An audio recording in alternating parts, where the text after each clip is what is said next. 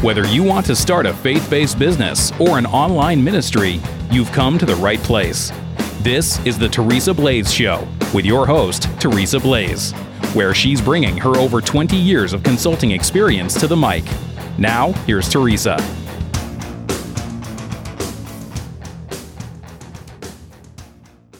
Hi, I'm Teresa Blaze, and welcome to the Teresa Blaze Show.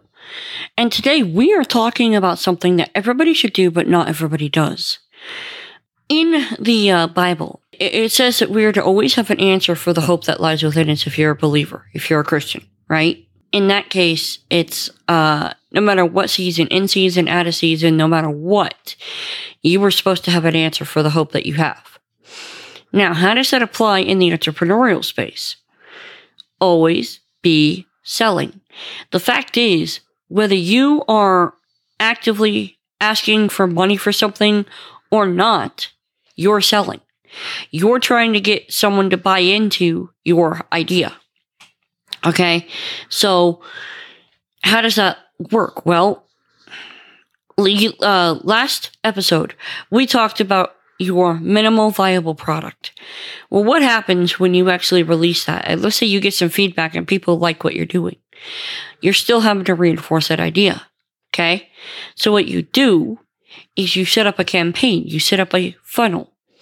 You set up something that you can start following up with them, reinforcing, it, emailing them.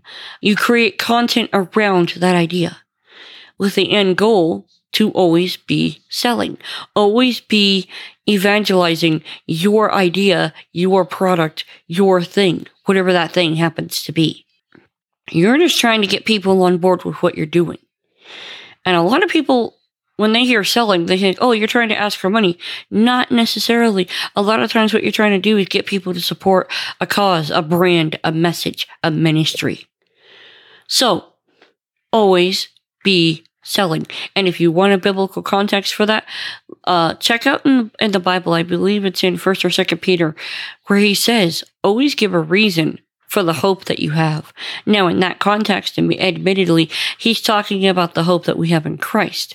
But I believe that that can be applied here. So, tell me what you think. Do you agree? Do you agree that once you release a minimally viable product, that you should now start crafting content around that product? Do you disagree? Do you think maybe I'm misapplying that idea? I want to know. I'm Teresa Blaze. This has been the Teresa Blaze Show. Let's go do this thing.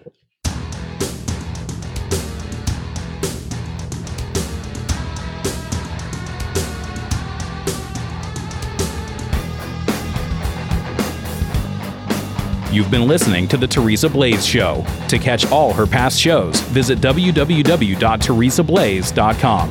That's T E R E S A B L A E S.com.